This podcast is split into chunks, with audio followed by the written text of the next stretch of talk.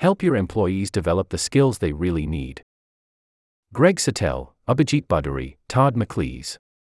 Summary The future of work will not be determined by technology, but by creating the right mix of education, exposure, and experience needed to develop skills and put them to work, creating a vastly more productive workplace and economy. In this article, the authors post http colon slash slash www.facebook.com slash hbr save https colon slash slash hbr.org slash 2023 slash 10 slash help dash your dash employees dash develop dash the dash skills dash they dash really dash need hash sign.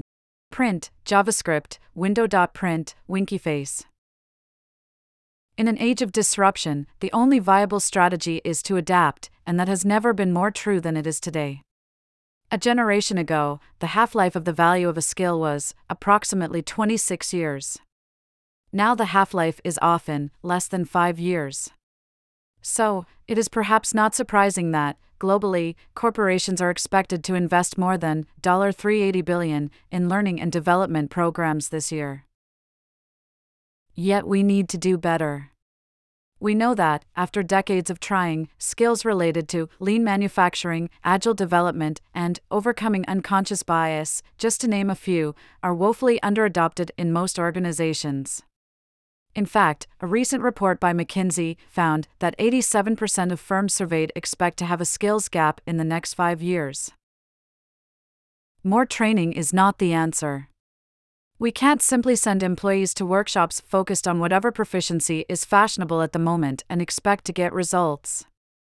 What is essential is to build coherent skills based strategies. We must think seriously about which specific skills are to be targeted, who has to learn them, and what mix of education, experience, and exposure will be effective to create the skills based organizations we need to meet the challenges of the future. For example, at the software company Pware, where Todd was executive vice president, the company invested more than 1% of revenues on sales training focused on aligning the team around a particular process. While the staff was educated, it failed to yield the expected impact because the employees weren't consistently getting the mentoring and real time coaching they needed to sustain the initial improvements.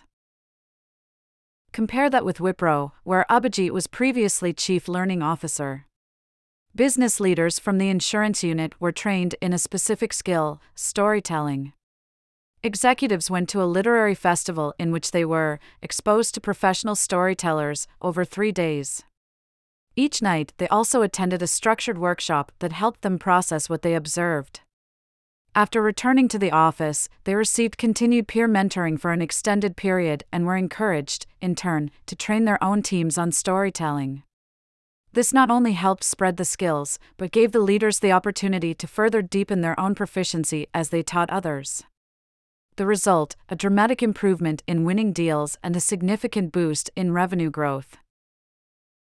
Anders Ericsson, who has spent decades researching expertise, points to the importance of deliberate practice in developing world class performers. Mere instruction is not enough, you also need to practice skills, identify areas for improvement, and receive coaching. It is this combination of education, experience, and exposure that improve performance. The 70 20 10 learning model. If our organizations are to learn the skills needed to win the future, we recommend a 70 20 10 learning model incorporating education, exposure, and experience. Here's how it works 10% formal instruction, education. This portion of the learning strategy involves structured educational experiences, such as the storytelling workshops the Wipro executives attended at night. Other examples include webinars or in person courses that focus on specific skills. 20% social learning, exposure. Social learning involves learning from others. This is the role the professional storytellers played in the Wipro example. Other options include mentoring, coaching, or peer to peer interactions. For example, setting up a mentorship program within an organization can help employees learn from more experienced colleagues. Regular team building activities can also foster a culture of continuous learning and help improve skills. 70% learning in the flow of work, experience. This is the most significant part of the learning strategy.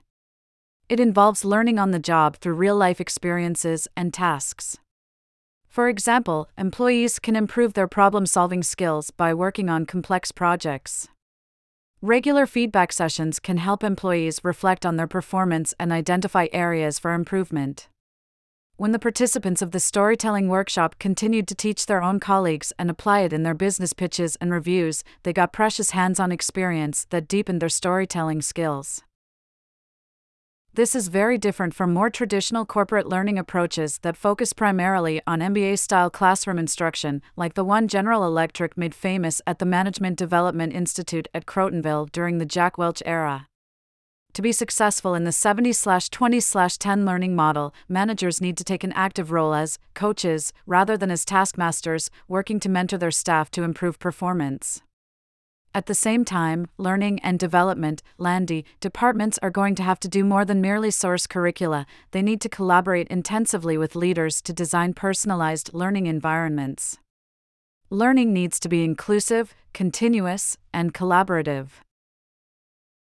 For example, as part of a regional initiative to reinvigorate the Texas Panhandle region, BOC Bank sought to help its managers make the transition from seeing their roles as performance evaluators to upskilling coaches. The Landy team didn't start with a pre existing learning plan, but first spent time with leaders to identify tasks for performance improvement. Those tasks were then broken down into skills that individual employees needed to learn, and the Landy team mentored managers as they took the lead coaching their staff through personalized learning plans using the 70 20 10 model. Within nine months, they started seeing measurable results in terms of the company's standard business metrics. Our adoption of the 70 20 10 model is directly fueling our ability to innovate, enabling us to build distinctive core software that sets us apart in the banking sector, said Alex O'Brien, CEO of the bank. If we are to compete for the future, we need to shift from a war for talent mindset to a skills based mindset. Talent isn't an innate property that firms can attract and bid for, but a capacity that needs to be built, and in any case, the most vital skills of the future don't exist yet.